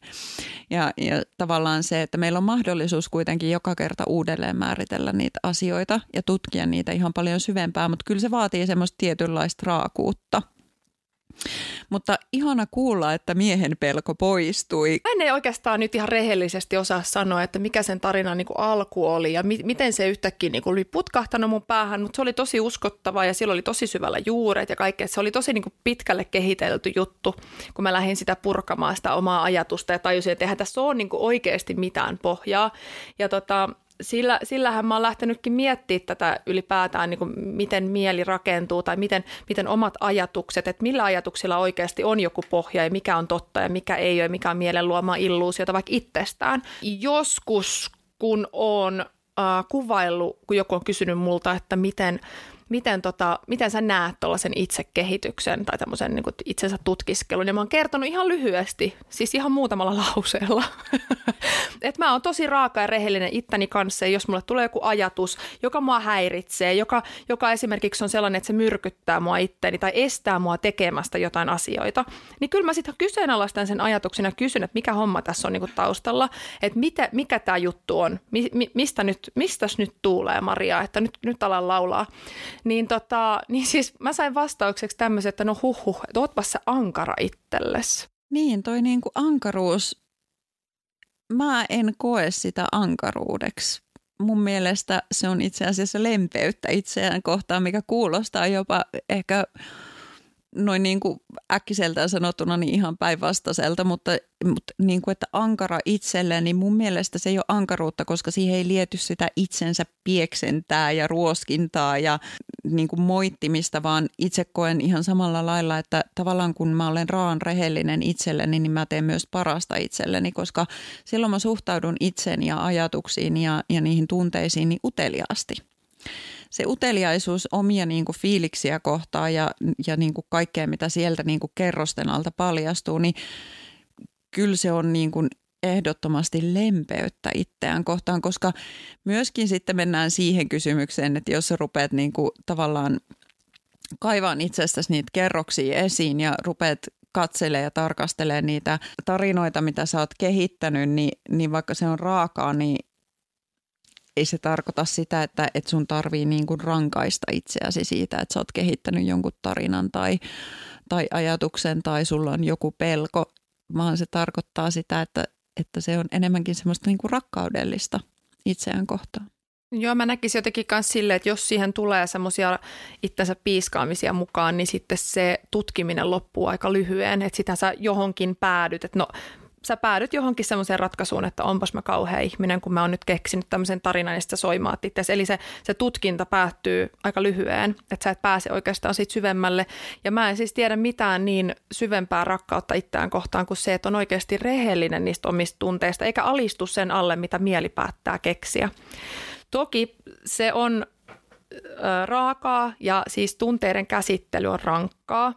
Ja tota, on siinä herkistynyt ja itkenyt monta kertaa, kun on tunnistanut jonkun, jonkun kipeän jutun itsessään, jonkun, jonkun surun, mikä on jäänyt käsittelemättä, tai jonkun semmoisen, että on, on vaikka joku ihmissuhde päättynyt ja sä oot jättänyt käsittelemättä sen, niin sitten kun se nousee pintaan, niin sun pitää itkeä ja tuntea sen läpi ja mennä tavallaan sen vanhan tunnemyrskyn läpi uudestaan. Mutta mun täytyy sanoa, että vaikka se on rankkaa ja tota, hyvinkin tarpeellista, niin se on tosi eheyttävää ja se ei ole kipeätä. Niin, mä koen ton sillä tavalla, että kun sä löydät sieltä sen tarinan ja sen tarinan juuren ja, ja sen, mitä se kaikki sisältää, niin sit se niin kuin tavallaan tunnet sen tunteen ja sun täytyy olla myös avoin ja valmis tunteen se tunne. Sä tunnet sen tunteen, sä kahlaat sen läpi ja se on, niin kuin sä sanoit, äärimmäisen raskasta ja tosi pelottavaakin välillä ja, ja tota, arvaamatonta jopa joskus. Mutta jos puhutaan vähän tämmöisellä korkealentoisemmalla termillä, niin kyllä sä niin kuin vapautat sitä tilaa. Koska silloin sä oot kohdannut sen tunteen ja ennen kaikkea sitten niin tunteen tai pelon kohtaaminen, se on oletusarvosta. Sä kohtaat, sä riisut silloin sen tarinan itseltäsi. Ja mun henkilökohtainen kokemus tästä on se, että silloin vapautuu tilaa, jotain muuttuu, joku siirtyy pikkasen – joku sun niin kuin, no puhutaan nyt sitten energiasta tai jostain muusta, niin se niin kuin vähän siirtyy koko ajan sinne, niin kuin, että sä päästät asioista irti. Mm. Ja sä oot valmis päästää niistä irti. Ja me saadaan se ehkä kuulostamaan joko monimutkaiselta tai yksinkertaiselta riippuen, miten tätä kuuntelee, mutta että se kuulostaa hyvin yksinkertaiselta, mutta se vaatii kyllä niin kuin val, että et sä oot tavallaan valmis ottamaan vastaan sen, mitä sieltä sisältä nousee ja mä palaan siihen raakaan rehellisyyteen, koska sitä se vaatii. Jep. Ja tota, siinä on myös se, että joskus ei ole valmis kohtaa jotain asioita ja mä aika usein tulee sellaisia ö, jotain tunteita tai muistoja tai haavoja joissain keskusteluissa esiin ja saatan saatan sanoa ihan ääneen tai sitten jättää jopa sanomatta ääneen ja tunnistan vaan itsessäni, että okei, että nyt mennään sellaiselle alueelle, että mä en ole valmis menee tonne vielä, että tämä tuntuu siltä, tältä ja tolta ja mä en ole valmis menee sinne, mutta kun myöntää sen ja on silleen, että okei, ei mitään hätää, että sitten kun aika on kypsä, niin sitten mennään sinne ja että, että se on ihan fine, niin sitten mä huomaan, että sitten käykin niin, että se tulee se ajatus pintaan ja mä en edes tajua sitä. Ja yhtäkkiä mä oon siellä blump, sitten mä oon, hetkinen, kappas, mähän yhtäkkiä niin kuin onkin ihan sinut sen kanssa, sen ajatuksen kanssa ja mä puhun siitä ääneen tai, tai jotenkin, että se saattaa ihan itsestäänkin tulla tai sitten se tulee sen prosessin kautta, että, että sen tunne, niin kuin tunteiden läpi elää tai jotain muuta. Että siinähän nyt ei ole semmoista mustavalkoista reittiä näillä asioilla.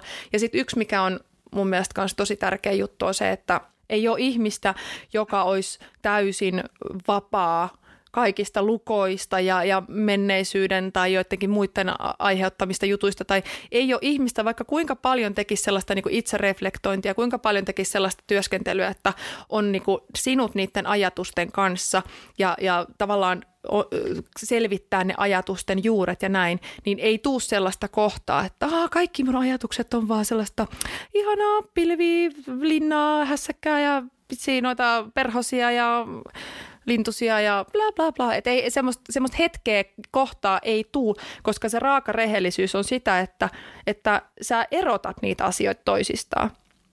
Ja sä oot niinku hereillä sen sun mielen kanssa. Ja se, se on vaan sitä, että et, et ajatukset ja tilanteet muuttuu ja muovautuu.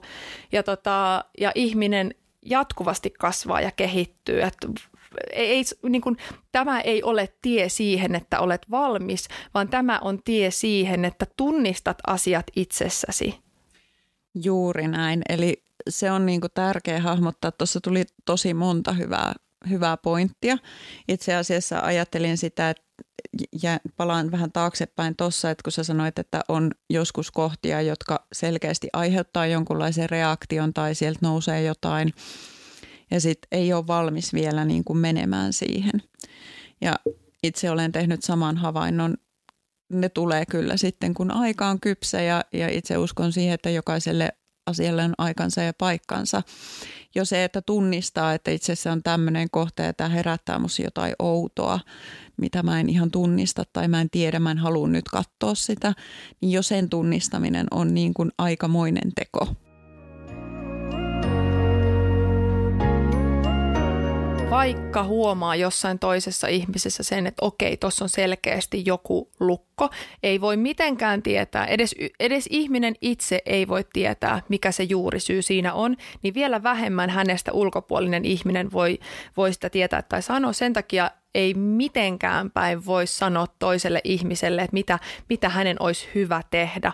Et vaikka, vaikka se ihminen käyttäytyisi itseään kohtaan jotenkin vahingollisesti, puhutaan vaikka jostain alkoholismista tai muusta, niin kukaan muu kuin ihminen itse ei voi tietää, mikä on hänelle parhaaksi, vaikka se, mitä hän tekee, on jotenkin muiden mielestä epämukavaa tai se herättää epämukavia tunteita, mm. mutta kukaan itsensä ulkopuolelta ei voi tulla sanoa, että mikä on sun parhaaksi, koska vain ihminen itse sen tietää ja tunnistaa, että pystyykö johonkin käsittelyyn vai ei pysty ja mikä se juttu on.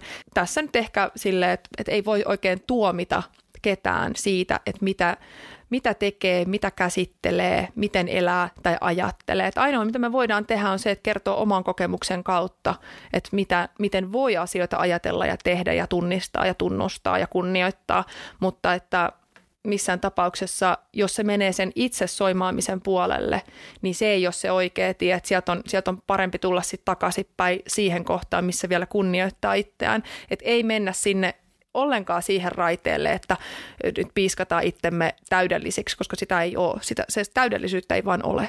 Tosi hyviä ajatuksia. Itse palaan vielä vähän taaksepäin tuossa, että kun sä puhuit paljon siitä, että, että kun ei, ei niin kuin tule valmiiksi, että se prosessi ei tule valmiiksi. Ja sen oman keskeneräisyyden sietäminen ja ymmärtäminen, että minä en koskaan tule olemaan valmis. Se prosessi menee niin kuin läpi meidän elämän. Me koko ajan sieltä nousee niin kuin uusia asioita ja muita asioita lisää asioita ja aina on jotain havainnoitavaa, koska me ollaan ihmisiä ja se kuuluu ihmisyyteen. Että jos lähtee tekemään jotain tunnelukkotyöskentelyä tai tunnetyöskentelyä tai ihan mitä tahansa tämmöistä niin veivaamista itsensä kanssa, niin, niin on hyvä niin kuin lähteä siitä lähtökohdasta, että mä en nyt tässä niin kuin pyri mihinkään tiettyyn päämäärään, että minä olisin kelpaavainen jollekin tai johonkin tai parempi tai ihan mitä tahansa muuta, vaan minä teen sen puhtaasti rakkaudesta itseäni kohtaan ja uteliaisuudesta itseä kohtaan. Ja sitten palaan vielä tuohon, tohon, kun sanoit, että jotain niin kuin muuta ihmistä, että lähdetään niin kuin neuvomaan, niin ehkä ennemmin itse nykyisin niin kuin tosi paljon kyllä joo helposti menee siihen, että no minä kyllä tiedän, miltä sinusta tuntuu ja miten sinun tätä elämää pitäisi elää. Ja me ihmiset tehdään sellaista tosi helposti. Mutta sitten taas itse on niin kuin vaihtanut sitä, sitä niin kuin mallia ehkä sellaisen, että esittää uteliaana kuulemaan sille ihmiselle kysymyksiä, jos hän on halukas niin kuin niistä asioista keskustelemaan, koska eihän me voida toista ihmistä pakottaa tekemään jotain tiettyä sisäistä prosessia, niin kuin sä sanoitkin tuossa. Mutta että semmoinen niin suhtautuu sekä itseensä että muihin uteliaasti, että enemmän semmoinen niin kysyvän ja ihmettelyn kautta kautta niin kuulemaan sen niin kuin toiset, missä kohtaa se toinen menee. Se on ihanaa ja siis, siis se on ihanaa se uteliaisuus ja se vapauttaa tosi paljon energiaa ja keskittymistä niin kuin ihan kaikkeen, kaikkeen mahdolliseen, että yhtäkkiä kun sä et yritäkään esittää ja rakentaa jotain täydellistä linnaa, niin yhtäkkiä sä pääsetkin kirmaamaan tuolla jossain niityllä vapaana, kun sä oot vapautunut siitä sun omasta vankilasta. Ja se tämmöinen perfektionistin vankila, niin se on, se on kyllä niin kuin, se on todella taidokkaasti rakennettu ja mä oon lähtenyt kanssa itse purkaa sitä ihan pala kerrallaan ja sitten kun se lähti sitä aluksi se purkaminen oli hidasta, koska ylpeys ei millään meinannut antaa periksi. Sen ylpeyden kanssa joutui oikeasti taistelee. Mutta sitten kun se lähti mureneen, niin sitten se ihan tuntui siltä, että murenee semmoisia niin palasia. Ja, ja mä oon edelleen sillä tiellä tosi vahvasti jatkuvasti saan itteni kiinni siitä, että soimaan itteni jostain, että pitäisi olla täydellinen ja näin poispäin. Ja just tämmöinen niin ajatusten työstäminen, niin paljon enemmän uskallan sanoa asioita ääneen, joita en ole ihan loppuasti miettinyt. Ja, ja tavallaan mä luotan siihen, että se, kenen kanssa mä pallottelen niitä ajatuksia, ottaa siitä koppia ja tota, pallottelee mun kanssa ja kehitetään sitä ajatusta yhdessä, eikä niinkään lyödä vaan faktoja tiskiin, että tälleen se nyt vaan on. Kyllä ja, ja tavallaan puhuit tuosta perfektionismin linnasta. Itse voisin puhua perfektionismin vankilasta, jossa, jossa olen vietänyt itsekin paljon aikaa ja, ja tavallaan niiden rakenteiden purkaminen, että kaiken ei tarvi olla valmista ja ei varsinkaan täydellistä. Koska sittenhän kyllä, jos lähtee niin semmoisesta täydellisyyden tavoittelusta ihan missä tahansa asiassa ja etenkin itse tutkiskelussa, niin se on kyllä sellainen tie, missä mennään niin kuin ihan todella metsään ketään arvostelematta ja itse, itse omakohtaisen kokemuksen kautta, että olen myös suorittanut itse tutkiskelua, mikä on Sama. aika hauska. Hauska konsepti sinänsä, tosi väsyttävä kyllä. Mutta musta oli ihana toi vertauskuva, että siinä vaiheessa kun tajuaa, että, että minä en tule koskaan olemaan täydellinen, tämä ei tule olemaan täydellistä, ei ole täydellistä olemassakaan. Niin siinä vaiheessa pääsee sinne niityille kirmaamaan, niin kuin kuvasit, ja vapauttaa itseään. Ja silloin siihen elämään tulee paljon enemmän sävyjä kuin vaan se musta ja valkoinen. Se on ihan totta, se on ihan totta. Vaikka se ei ole tavoitteellista itse tutkiskelu tai itse, itsein tämmöinen niin kuin rakentaminen tai rakenteiden purkaminen, niin tota, mulla itse asiassa lähti se kyllä semmoisesta tosi tavoitteellisesta, koska siis mä lähdin tutkimaan itseäni ja puhtaasti sen takia, että halusin tehdä itsestäni parhaan version itsestäni, jotta tota, kelpaan toiselle ihmiselle. Ja sitten tosiaan se oli hyvin kuluttava ja raskas reitti, kun mä sitten menin sinne ja katoin sitä asiaa ja totesin, että mä oon mennyt jonnekin ihan metsään tämän homman kanssa, että eihän tämä nyt näin mene. Ja tota, ehkä se oli se tarkoitus nimenomaan mennä vähän sitä, mennä kiertoreittiä, jotta todellakin siis kantapään kautta oppi sen, että minä kelpaan itselleni, minulla on hyvä olla itseni kanssa ja minä hyväksyn itseni sellaisena kuin minä olen ja mun ei todellakaan tarvi muuttua joksikin toiseksi tai toisenlaiseksi. Ja tämä ei vaan voi olla kaikille. Niin kuin tiedätkö, että mä en, no, mä en sovi kaikille ja tarviiko mun. Et jotenkin sellainen tietyn tyyppinen täydellisyyden tavoittelu ja perfektionisti, tai perfektionisti kuvittelee, että hän on niin kuin kaikkien silmissä täydellinen. Ja jotenkin, tiedätkö sille, että jossain Tinderissäkin kun kahlaa, niin kaikki kaikille pitää antaa sellainen hyvä kuva ja semmoinen täydellinen kuva, mutta se on mahdollista, kun eihän se vaan ole. Kaikkien kanssa ei voi tulla sellaista energeettistä matchia tai niin kuin, että kaikkien kaivaa tuu toimeen. Joo, ja tämä pätee niin, kuin, niin, niin sit romanttisissa suhteissa kuin muissakin ihmissuhteissa ja ystävyyssuhteissa myös. Toi on tosi hyvä termi, toi energeettinen matchi. Ei vaan voi olla.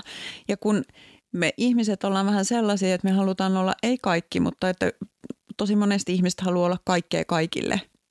Se ei ole mahdollista. Mm. Ja siinä vaiheessa tullaan just tähän, että, että tosi hienosti, niin kun sä oot lähtenyt tavallaan sieltä, että haluan kelvata jollekin tietylle henkilölle ja mä rupean niin sen takia tekemään tätä, niin tavallaan, että se vaihtuukin siihen, että haluan kelvata itselleni. Ja se on se kaiken niin kuin mun mielestä A ja O. Mä oon itse lähtenyt sitten taas sellaisesta niin kuin kohdasta ehkä, että, että yhden tietyn ihmissuhteen päättyessä esimerkiksi ja, ja siinä huomasin sellaista, miten näin aina käy. Ja, ja se lähti niin kuin siitä. Ja siellä oli taustalla myös se kelpaamattomuuden ajatus ja mä ajattelin, että jos mä parannan itseäni, niin mä kelpaan jollekin. Kun se taas äkkiä, hyvin äkkiä se päätyikin sille tielle, että minun täytyykin kelvata itselleni, että minä niin kuin pystyisin toimimaan muiden kanssa ja minun mm. ihmissuhteestani tulisi terveitä ja kestäviä.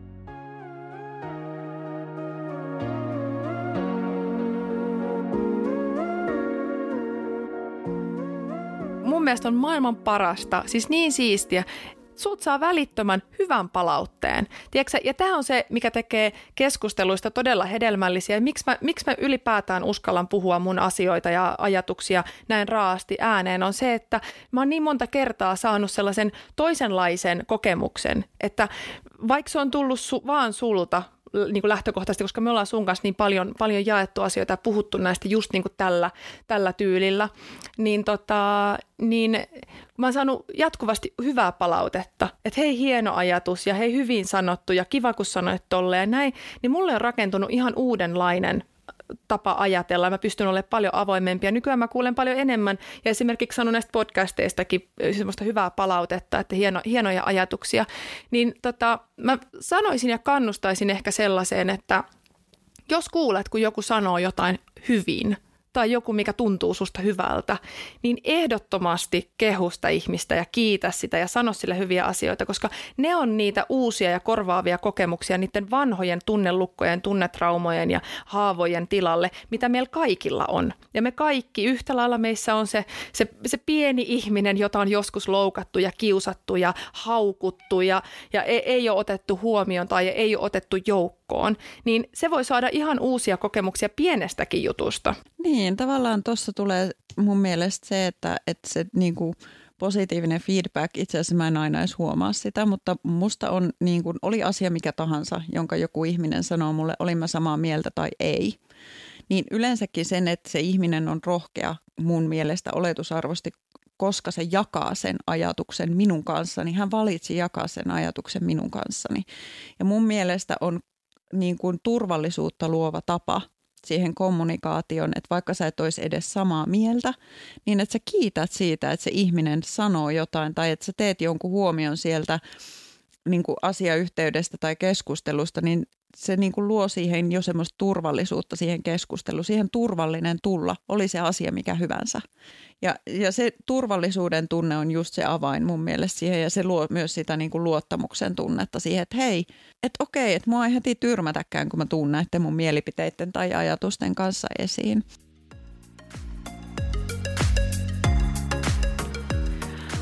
Joo, hei tosi, tosi hyviä ajatuksia ja kiitos tosi paljon. Siis mä arvostan todella paljon sitä, että tulit juttelemaan mun kanssa ja lähit tosi avoimin mielin tähän, tähänkin keskusteluun, eikä sua oikeastaan tarvinnut ihan hirveästi puhua ympäri podcast-vieraaksi. Kiitos, kiitos tosi paljon. Tota, mä haluaisin kuitenkin kysyä vielä tähän loppuun, koska ihan varmasti kaikkia ja mua ainakin itteeni kiinnostaa se, että mitä arkisia vinkkejä voisit antaa tämmöiseen, no minkä, sulla tulee mieleen varmasti joku, joku arkivinkki johonkin liittyen. Niin... No jos ajatellaan tähän, ensinnäkin palataanpa hetki ajassa taaksepäin ja minä sanon tästä, että kiitos oli erittäin ilo tulla. Tämähän on minun ensimmäinen podcast-vierailun, joten olen todella ö, otettu, että kutsuit minut keskustelemaan näistä asioista. Ja tota niin, niin ö, ehkä voitaisiin ajatella, että tähän liittyen, mitä tänään on keskusteltu tosi paljon niistä tunteista ja tunteiden tunnistamisesta ja itsensä kanssa töiden tekemisestä ja ystävyyssuhteista, niin ehkä sellainen, sellainen voisi niin kuin arkielämään istua hyvin, että seuraavan kerran, kun se ystävä tai työkaveri tai vaikka sitten se puoliso, mutta puhutaan nyt ensisijaisesti vaikka siitä ystävyydestä. Et ystävän kanssa käyt keskustelua ja sieltä nousee joku tunne, että sua rupeaa ärsyttään ihan valtavasti. Tai sä oot kateellinen tai sä vihastut. Niin vois pysähtyäkin hetkeksi aikaa sen tunteen äärelle. Et mitäs tässä mussa niin kuin tapahtuu? Ennen kuin sä lähdet reagoimaan tai vaikka sen puhelun jälkeen tai sen tapaamisen jälkeen, niin Istu alas ja mieti, että mitäs tässä nyt tapahtui. Mistä lähti liikkeelle, mitä se toinen sanoi, että musta rupesi tuntumaan tältä ja mikä tämä tunne oikeastaan onkaan. Ja sitten kun sä tunnistat sen oman tuntees, niin sitten sä voisit vetää sitä ehkä vielä pikkasen syvemmälle ja pohtia sitä, että olikohan tässä nyt niin kuin tarkoitusperä, että tulkitsinko mä tämän tilanteen niin kuin näin, että musta rupesi tuntuun tältä. Ja sitten seuraavana askeleena ottaa ihan vähän ilmaa sen itsensä ja tunteen väliin ja antaa sen niin kuin tavallaan ehkä rauhoittua, kun se on tunnistettu, niin se hyvin usein sieltä lähtee niin kuin laukeamaan. Ja sitten mahdollisesti, jos aikaa hyvää ja rohkeutta riittää, niin avoimin mielin ottaa sen toisen ihmisen kanssa sen puheeksi, että hei, että viime kerralla kun juteltiin, niin mä huomasin, että kun sä sanoit näin, niin musta tuntui tältä näin. Mutta ei sekään ole välttämätöntä, mutta ensisiarvoisesti, että pysäyttää ja tuntee sen tunteen ja miettii vähän, että mistä tämä nyt lähti liikkeelle oikeasti. Se on jo niin kuin semmoinen aika isokin juttu, mitä voi ihan arjessa tehdä. Toi on todella hyvä vinkki. Toi on todella hyvä vinkki. Ja mä lisään ainoastaan vain ja ainoastaan sen yhden pienen jutun, että hyväksyy kaiken, mitä sieltä nousee. Joo, ehdottomasti. Mä ehkä, ehkä tässä nyt vähän suoraviivaistin. Joo. Lineaarinen ajattelumalli, mutta siis joo, totta kai ja hyväksyvästi huomaa sen tunteen, että ei lähde korjaamaan sitä välittömästi. Tästä, tästä huomaa kyllä sen, että me ollaan paljon näitä asioita pureskeltu ja ajateltu ja tässä on vuosien työ taustalla, joten missään tapauksessa ei ole, ei ole tota yhden, yhden yön juttu tämä ajatus, tämä itsensä paljasteleminen.